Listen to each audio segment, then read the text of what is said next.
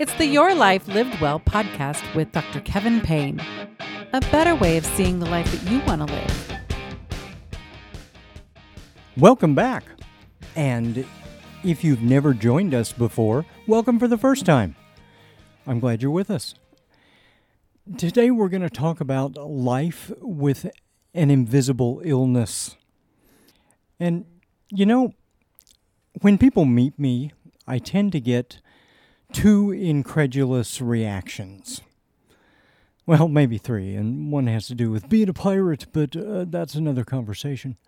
So, when people find out I'm a skydiver, they usually blurt, Why would you jump out of a perfectly good airplane? And I've got two answers for that. One, there are no perfectly good airplanes, and two, why not? More seriously, when people find out I have multiple sclerosis, they tend to blurt, You don't look sick.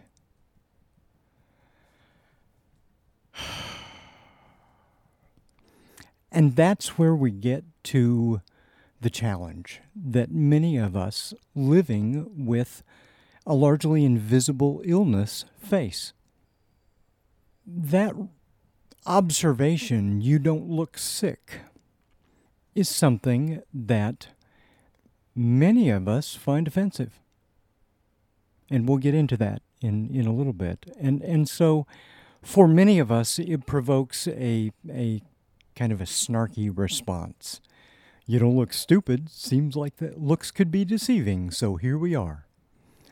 Or, are you a physician? Because my physician disagrees. Or, thanks, I'm planning an open casket funeral. or, thanks, I'd rather look worse and feel better. There are a zillion forms of creative snark surrounding this. But on the other hand, when someone says that, the comment expresses real surprise and often admiration. Many people think this is a compliment, but it's also often a little bit incredulous. They can't quite believe that we're sick. And we'll get into that belief issue as we go along. But some of us rightly feel that this response from others is offensive. And I want us to explore why and try to figure out the dynamics of what's going on because it's right at the center of a lot of the challenges we face when we live with an invisible illness. You have to remember, in the United States, about half of us live with a chronic health diagnosis. 18% of us, one in five, have five or more of these diagnoses.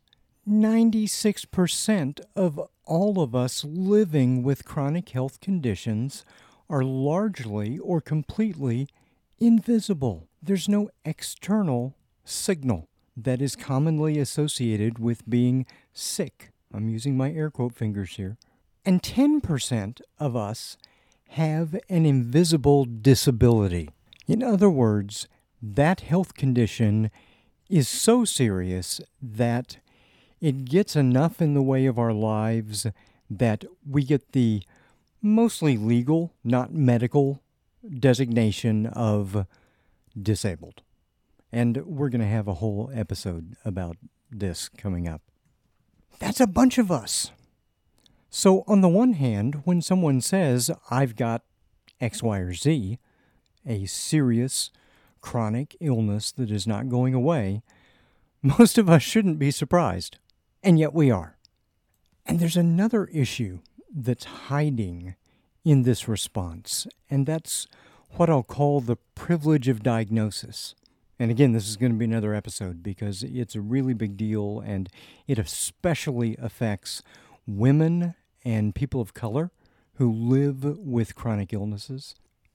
We all know that there is, in our culture, this largely unspoken hierarchy of diagnoses.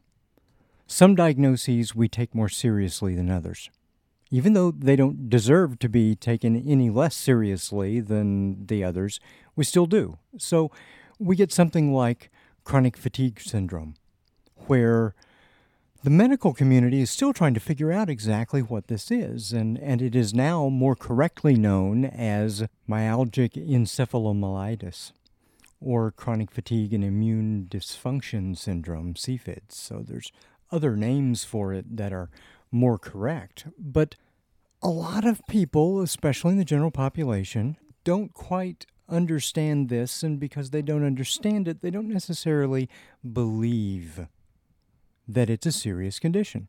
And believe me, it is. This is similar to, say, my own diagnosis of multiple sclerosis in the 1950s. In the 1950s, someone who had MS, well, first, it was largely ignored in men and explained away. And with women, who were overwhelmingly those that were considered for this diagnosis, it was diagnosed as hysteria. Now, obviously, times have changed a bit, and we take it more seriously, and part of that is because we have medical imaging that now allows us to see, for example, that if you look at an MRI of my central nervous system, it looks like a freaking Christmas tree. because there are all these bright spots in there that are identifying the damage that has gone on.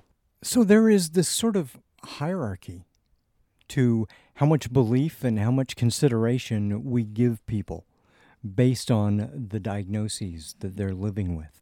But think about this heart disease, cancers, arthritis, diabetes, fibromyalgia, Lyme disease, mental illnesses, autoimmune conditions, neurodegenerative conditions, etc., etc., ad nauseum. I mean, most of these, most of the time, are invisible. You can't see the pain, you can't see the fatigue, you can't see all of the other symptoms that are going on underneath the surface. And that sort of brings us uh, let me let me circle back to my story for a second. So, you know, in college, toward the end of my sophomore year, uh, actually toward the middle of my sophomore year, around the holiday time, I started itching all the time and I had these fleeting, intense pains that felt like electric shock. And I suddenly started feeling fatigued and foggy, and I had this reduced labile and negative affect. Okay, so my emotions were were just weird. And so I went to the physician, and he sent me to a psychiatrist who diagnosed me with depression and I thought that was a little weird because I'm a naturally optimistic, energetic sort of guy, and there was no obvious triggering event. And, you know, then again, depression runs in my family, so I, you know, I was a kid. I was 19 years old. I, I went with it. I was just turned 20. So uh, they put me on some drugs, and none of the drugs worked, and they tried a bunch of different drugs. And so treatment resistant was added to my diagnosis. And I really didn't know enough to object. And this came and went over the years. And it came back pretty fierce in the late 90s. And then it disappeared. And then in 2002, my symptoms changed. And I started getting numbness. I mean, like my limbs would disappear. So, what does all this have to do with you don't look sick? Well, because my condition is largely invisible, and others don't see the constant pain or fatigue, and they don't see my little lightning fast calculations that I'm always making to compensate in one way or another for something that's going wrong. As a young guy, I was dismissed in the system. But now, I'm an overeducated white male in my middle years, and professionals tend to take what I have to say seriously and I have a generally recognized diagnosis. Now they, you know, then I went in with those symptoms and they were like, "Oh, we got to take this seriously." And you know, within a few months they figured out, "Oh, it's multiple sclerosis." So, because I have a generally recognized diagnosis, now people don't know what multiple sclerosis is, but they've heard of it and they know it's serious, kind of scary, and they're really glad they don't have it. So, they're incredulous. You know, they say, oh, wow, you don't look sick. But after that initial reaction, they tend to believe me. And they usually add, oh, you're doing really well with it. Gee, thanks. And then they tell me about somebody that is they knew or a friend of a friend or something who had a really disastrous course. And there's no guarantee mine's not going to have that too, just not yet. So, this is one of those little facts about life with a largely invisible illness that never really bothered me until I started speaking with many others and listening to their experiences.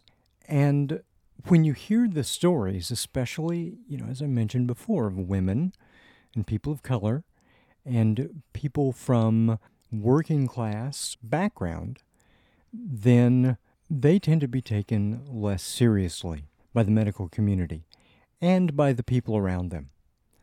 So, medical personnel also fall victim to this cognitive bias, and the result is that they fail in their diagnoses. So, while it hadn't bothered me, I would just laugh it off. Others aren't so fortunate in their misfortune, and this becomes, this issue of belief becomes a real problem. And there are a lot of awful consequences hiding behind this seemingly innocuous statement. So after the break, I want us to explore why do people say this? And we're going to find there's a lot more going on here than you think. We all have challenges. Mine is multiple sclerosis. We each have this one life. And we didn't choose to be saddled with chronic illness. But there's a better way. So I choose to just jump. And you can too. It's your life. Live it well. JustJump.life. It's the Your Life Lived Well podcast. Don't forget to like, share, and subscribe. And we're back. And we're asking why do others not understand when we disclose this health condition that we're living with? Well, there are a few reasons here. One is the word sick means a lot of different things. And for most people, especially growing up as we're setting the baselines for the way we each see the world, our earliest experiences, the sick role is one thing. And you get, say, an infection, you know, a flu or a cold or something like that, something that's transient, something that's acute. Maybe you get injured, you sprain an ankle or, or break an arm or something like that and you feel bad. You groan about it. You laze around. You take a pill. Everybody cuts you a break because you're sick, but they know that you're trying to get better, and someday you will feel better and they'll be sick, and you will cut them a break as well. And that's the sick role. Every culture has their version of the sick role, and they're pretty similar, but they're all evolved within the culture to handle those acute sick instances.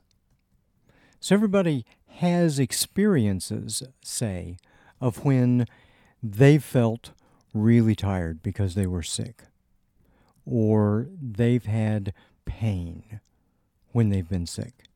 And they know how they've reacted. It's completely laid them low. They've they've just gotten completely drawn into themselves and precious about the whole thing. And they can't parse the connection in their own minds between their experience when having a flu or a cold or, or breaking a limb or whatever it was completely shut their lives down because they were sick for a few days. And then they went back to normal. And that experience doesn't translate to living with chronic pain or chronic fatigue or chronic any of these other symptoms that we live with because we know there's no other side. And we've got to figure out a way to cobble together a life in the face of these things. We can't afford to just roll up into a ball and feel precious about ourselves for a little while. Our standards are different.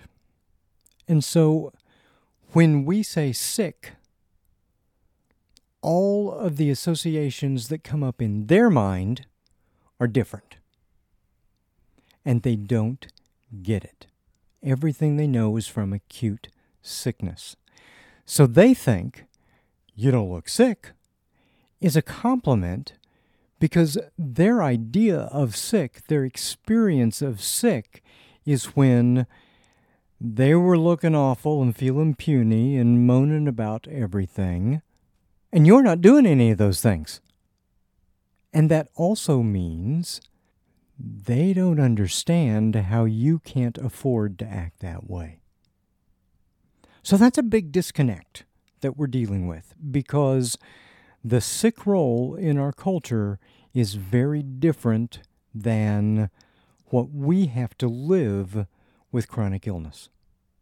And I really wish that we had completely different words for these things because it, it might help. We'd, we'd figure out a way to screw it up anyway. Uh, it might. Uh, at least people would understand that these are two totally different phenomena that we're dealing with. Another thing that they don't understand is that because they're associating sick with with this very particular kind of experience or in their own mind external indicators of being sick. So if we have nothing obvious or we're not using an assistive device, then they don't have any external visual cues to hang this sickness on. We also are pretty confusing because at one level, everyone understands that all the time we're engaging in something called presentation of self. Okay, so we are each putting forth a vision of ourselves that we want other people to encounter and consume, right? And you know you dress differently for different occasions and so forth and so on.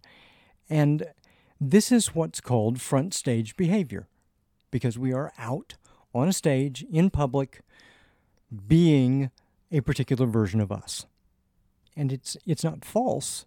It's just the limited set of who we are that we're trying to portray at that particular time. And everyone's putting on a show.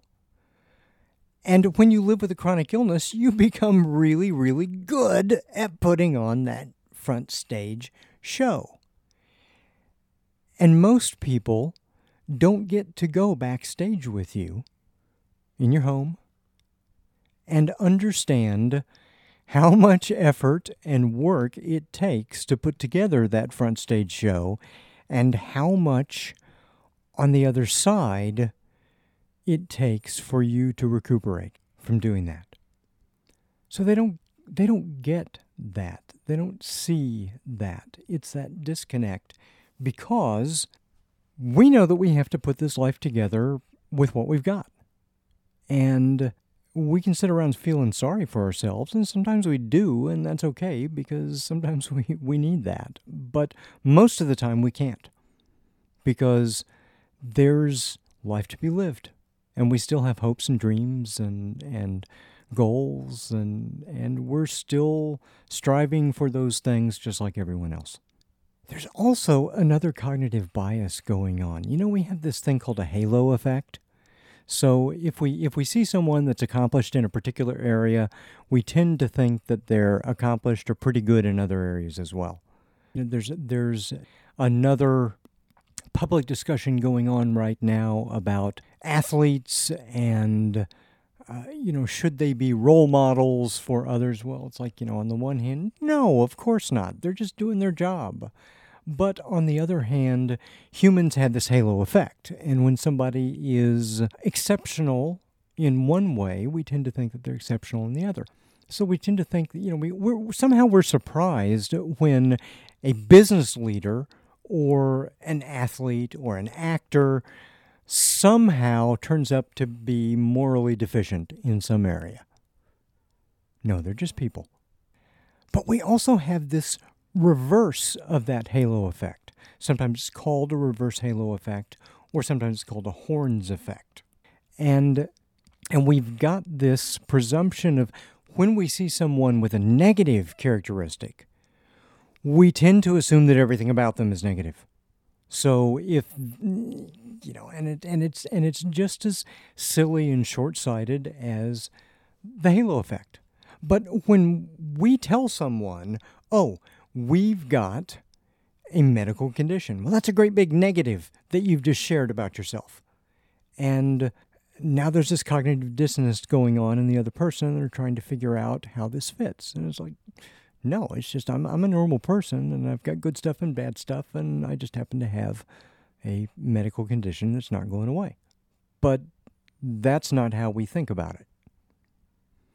So we're always going through what's called this attribution process, right? We're always trying to figure out why someone is doing what they're doing. And it's called attribution.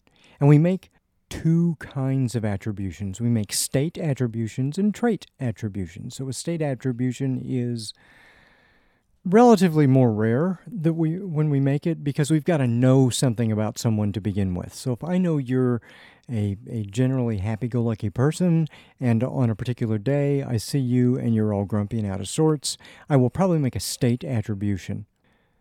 So in other words, I'm not saying in my mind that you're a grumpy, foul-tempered person. I'm saying you probably are having a bad day. So that's a, a an external state attribution. Trait attributions are much more easy for us to make. We just say, oh, they're that kind of person, they're that type of person. And so when other people see our behaviors, there are other trait attributions that are more salient, they're more obvious, that are more easily available in our minds than sick, because we naturally presume health for other people because we think that's normal. Unless we have that external indicator that's showing us, oh, he's in a wheelchair, she's using a walker, you know, whatever it is. Uh, and then we say, oh, they're sick, and they get dumped in that category. But everyone else, by default, tends to get dumped into the healthy category. But sick, we've already talked about, is more cognitively difficult for us to deal with. So we're more likely to make an attribution that somebody is stupid or lazy or selfish or shifty or mean. And those of us with the invisible illnesses suffer from these unspoken attributions. There are probably all kinds of people running around thinking that I'm flaky. And no, I'm I really try not to be. I really try not to be lazy. Not stupid on many days. So once people make those other attributions about us, then when they find out the truth of a chronic health condition, that can be really surprising and it's really difficult for them to process. Because sickness makes people uncomfortable. And a statement of this sort, when someone just kind of blurts out, you don't look sick, that's often involuntary. They didn't even think about that, they didn't even filter that. And the stronger they deny you're being sick, the more fearful and uncertain they probably are. They're probably reacting to their own internal discomfort with sickness. And they are also less likely to acknowledge it at that point. So, on the other side of this break, we're going to talk about our coping mechanisms and how that plays into this and we're going to talk about some of the stuff that we can do to help other people understand what's really going on. I'm Dr. Kevin Payne. Just jump with me into your life lived well. Half of us now live with chronic illness. Mine is multiple sclerosis. It's your life. Live it well. A chronic diagnosis doesn't mean goodbye to the good life you wanted. You don't have to feel overwhelmed or hopeless. I'll show you how to save yourself. Take your first step at justjump.life. It's the Your Life Lived Well podcast. Don't forget to like, share, and subscribe. And we're back and we're talking about coping and understanding and and why other people don't see the harm in this you don't look sick statement, and why for some of us it's a really frustrating statement to be faced with again. And there is this conundrum.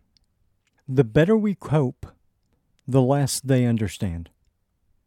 They don't get that we don't want to live like we're sick, so we do everything we can not to when we can. They don't understand that we simply avoid putting ourselves in potentially difficult situations.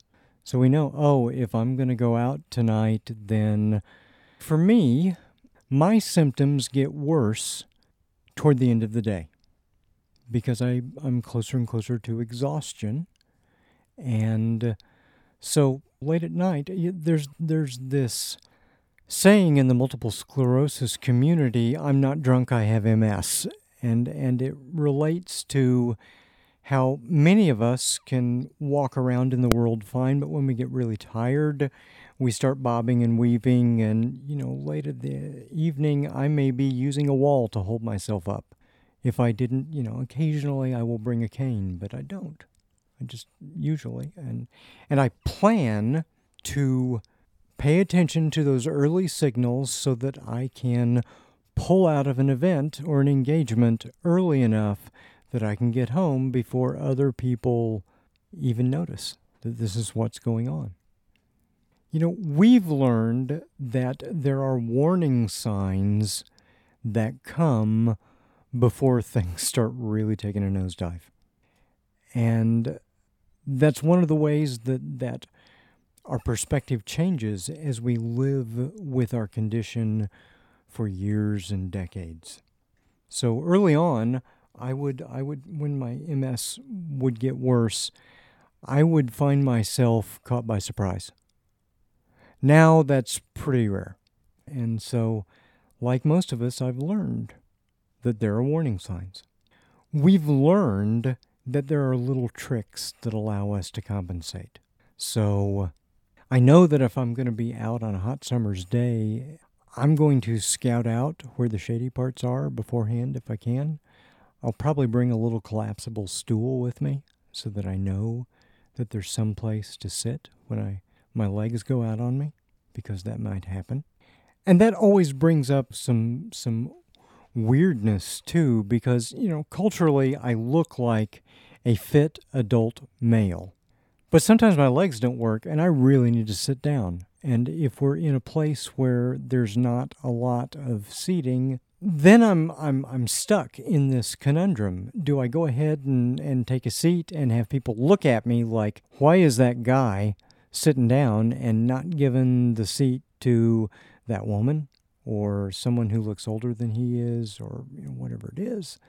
It's like, dude, my legs aren't working right now. I've got to sit and let them recover. You know, I try to avoid being in those circumstances. And I try to have all these little tricks that allow me to compensate. I never turn down the opportunity to visit a restroom because I know that I'm going to need it. And we've also got lots of ready excuses so that we don't have to discuss our illness. We can blame whatever went wrong on a dozen different other things and deflect from the effects of our condition. And so the better we cope, the less they understand. And there are consequences of this misunderstanding. We get misdiagnoses, as we've discussed, we get misunderstandings, we get misattributions. And so we have to help other people understand what's going on here. And I know that's really frustrating and it's exhausting because you know we we don't feel like we have the obligation to educate everybody else on what's going on, but you know, in truth, sometimes it's going to make our lives easier if we can help them understand better. And sometimes, you know, we can just smile and nod and move on and, and not have to worry about it. So you have to pick your occasions for education. But we do need to help other people understand. And and in the popular consciousness, okay, so in the popular consciousness, maybe the first conceptual tool that allowed people to understand this is called the spoon theory. And this really resonates with a lot of people. And it's just the idea that you've got a handful of spoons every morning, and every time you do something, you've got to pay a spoon. And, and with a chronic illness, we've got fewer spoons than other people. And so sometimes devotees of this theory call themselves spoonies. It's true. I mean, search the spoonie hashtag, and it's all over the place. So on on the one hand, that's really cool because it's a very simple way of helping people understand that we are limited in some way, and so that's good. But in the next few minutes, I want to help you take another step in your understanding, because this Spoonies theory, you know, this is something that, that you know, it's it's just a resource theory. Okay, so and and as social and behavioral sciences and and in the biomedical sciences, we've been doing resource theories for decades, and spoons aren't exactly an enlightening uh, medium of exchange. So so let me give you a different metaphor. So I was I was trained as an economist before I became a social psychologist. I was in my first year of my doctorate in econ before I switched. So another way of looking at that is thinking, okay, so we each have a bank account with an overdraft function. And you know, with an overdraft function, uh, you can pay more than what's in your account at this moment. So you can take your balance below zero on your account. And if you do, they're going to slap an extra charge on you, but you're still going to be able to make the purchase that you want to make. So imagine that all of us have an energy and effort bank account with overdraft. Okay? And every night from your investments, you get a certain amount of money put in your account. Say a young person gets $1,200 the next morning. They got lots of energy and they can do lots of things and they're running around and, and it's not a big deal. And maybe healthy adults are, are a little less energetic and maybe they get $1,000 a day and you can spend it on whatever you want. You know, it's going to take something maybe a $50 activity or a $100 activity or something really intensive, and it's an $800 activity. And that's most of what you're going to do for the day. With chronic illness, maybe I have $500 in my account that day. Now, if I want to go with my friends, my healthy friends, and do an $800 activity today, I can do that, but I'm my account's going to go into overdraft. And what that means is medically, I'm going from tired to fatigued. And I'll refer you back to that previous episode on awake, tired, fatigued, and exhausted. So, what that means is it's not just going to cost me $800. Maybe my account has a really draconian fee on the overdraft, and they're going to charge me an extra hundred bucks. So, what's going to happen is I'm getting $500 every night put into my uh, fresh account, right? You're getting a thousand put into your account.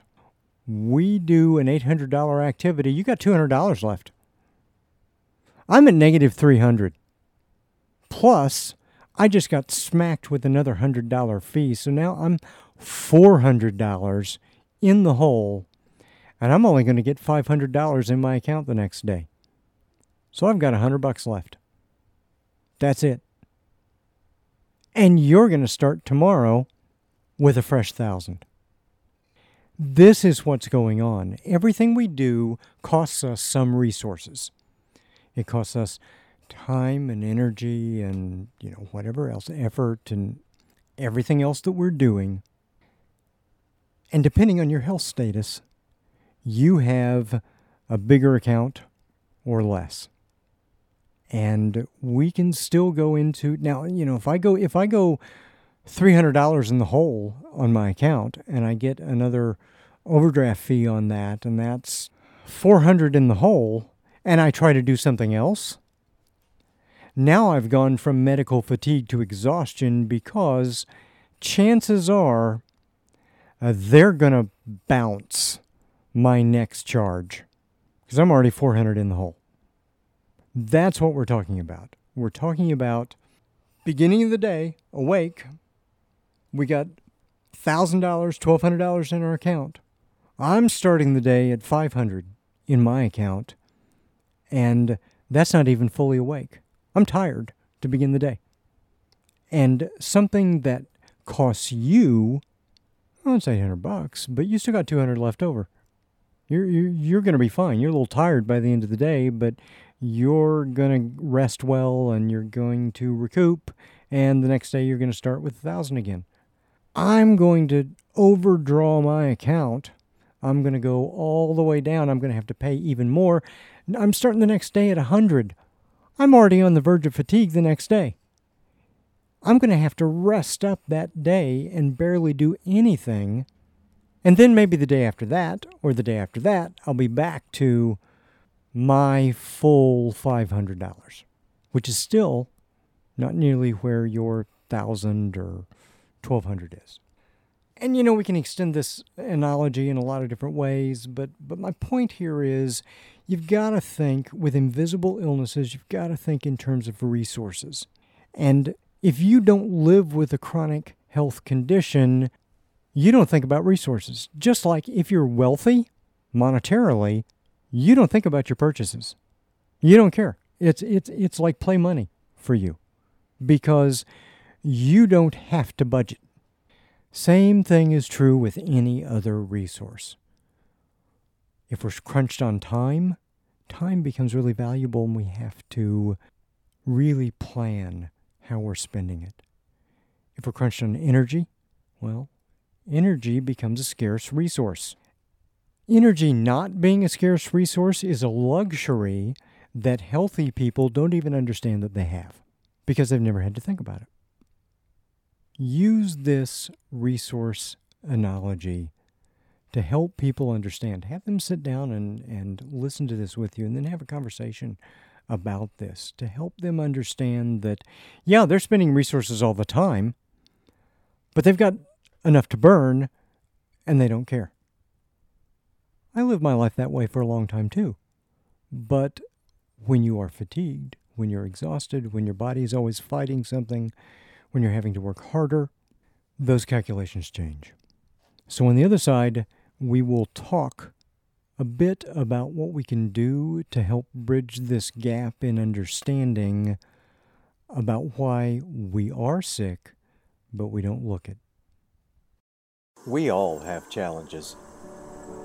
Mine is multiple sclerosis. We each have this one life. And we didn't choose to be saddled with chronic illness. But there's a better way. So I choose to just jump. And you can too. It's your life. Live it well. JustJump.life. It's the Your Life Lived Well podcast. Don't forget to like, share, and subscribe. And here we are again trying to figure out some practical takeaways from all this so that we can help one another understand each other better and function better together. The first thing that I want to, to emphasize here is we're not faking or malingering. And that's really important. You know, the, the actual, there are studies in, involved, and the actual percentage of people in the real world that try to fake a chronic illness is really small. Really small. Because most people don't get this because the only thing they've ever tried to fake was like a, day to get off work or school or something like that. And then they go right back to their normal life. That is way different than trying to fake a chronic health condition because what we have to go through living with a chronic health condition, especially if it's invisible to other people and we've got to explain it all the time, is just mind numbing. It is so much more complicated. And nobody wants to live that way. So, the actual incidence of faking or malingering in the real world is really small. Second thing that I want to point out here is that, again, overwhelmingly, most of us are not looking for attention or pity. We don't want it any more than you do. We want to just be normal people and get on with our lives and do our things and not have our health conditions get in the way.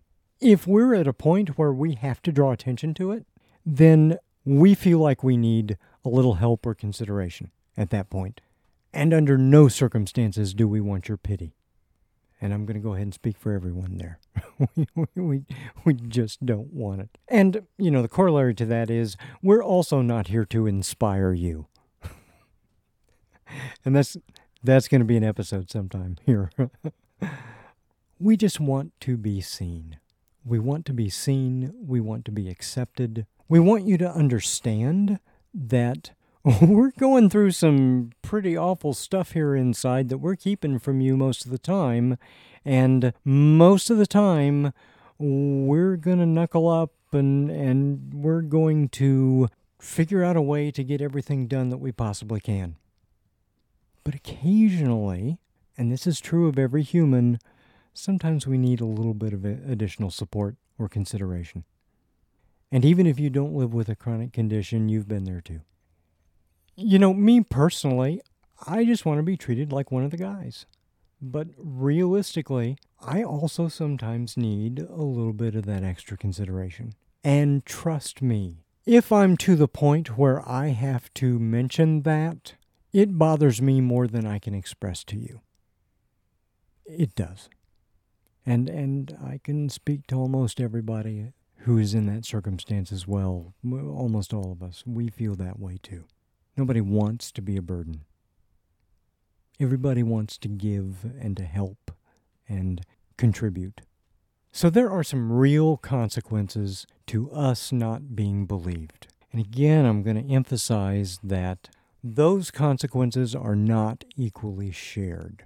These consequences disproportionately fall on women, on people of color, on people from lower socioeconomic statuses, on people who already have more than they should have to deal with in our system.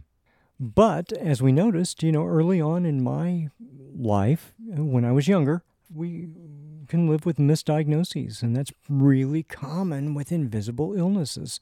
A lot of us go through several different diagnoses before they finally figure on one that seems to work. And what that means is many of us are living with incorrect medical treatments or no medical treatments. And that's a really significant consequence. When we're not believed, it has real consequences for our work and professional lives. If our bosses don't believe us, they can soon be our former bosses. It breaks personal relationships you know, if the people closest to you, and this is a whole nother conversation. Trust me, I, I have the, all the compassion in the world for this because I've lived this, I've been there. When the people closest to you say, you know, we're tired of this, we just, we just can't do this any longer, they think that you're not trying as hard as you can because they're making those misattributions and things like that. It breaks relationships that we care about. And it really does a number on our self esteem and our identity. When you are opening yourself up, when you are baring yourself with this really awful thing that, that you have to live with, and other people are not seeing that, they're not acknowledging that, they're not validating that, that's crushing. And it's a challenge because most of the common symptoms that we're dealing with with these chronic invisible illnesses, the things that we're dealing with that we experience day to day are often some form of pain and some form of fatigue.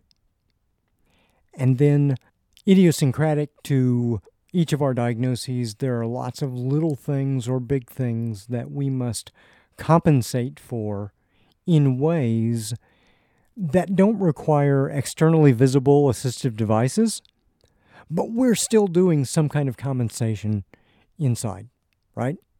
We're still doing extra work to get to the same point that you're getting to without all that extra effort. So, we, with invisible illnesses, one of the things that you don't see is that we must think and plan for all the things that you take for granted. I have to plan opportunities to be spontaneous. Truly, I know that, you know, if I want to go out and jump on on certain days during the week, I'm already looking at what the weather's going to be like and I know that some days the weather's going to be really sketchy, but if there's a break in the clouds, I've got to be up spontaneously to get out there and do it because Mother Nature's not going to cooperate with me on this. She don't care. she is a honey badger.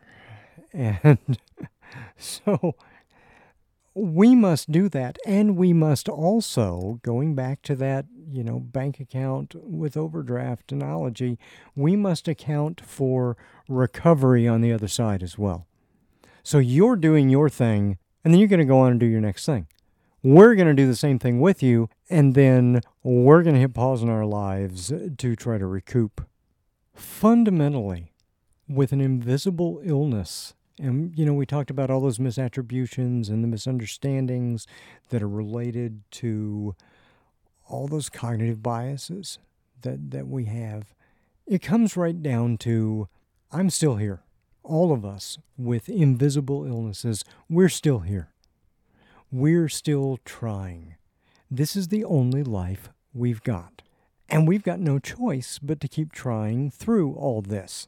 And if those of you around us can just understand that one fact, that would go a long way to better understanding and better communication. Because this is what we got, man. If you are living with someone in your life who has a chronic invisible condition and you don't, imagine for a second, just really imagine, close your eyes and imagine when you've been in pain. And it sucks, didn't it? But what did you know in that instant? You knew that the pain was going to be fleeting. You knew that there was going to be another side in a few minutes or hours or days or a week or two, and that you were going to go back to a life that didn't have that kind of pain. Now, how did you react when you were in that kind of pain? You probably shut down. Same thing with fatigue. Remember when you were really tired. Now, take how tired you were and multiply it by 10 or a 100. And what did you do? You pretty much shut down your life because you knew that you could rest a little bit and you would be better. In a day or two, you'd be back to normal and, and there would be another side.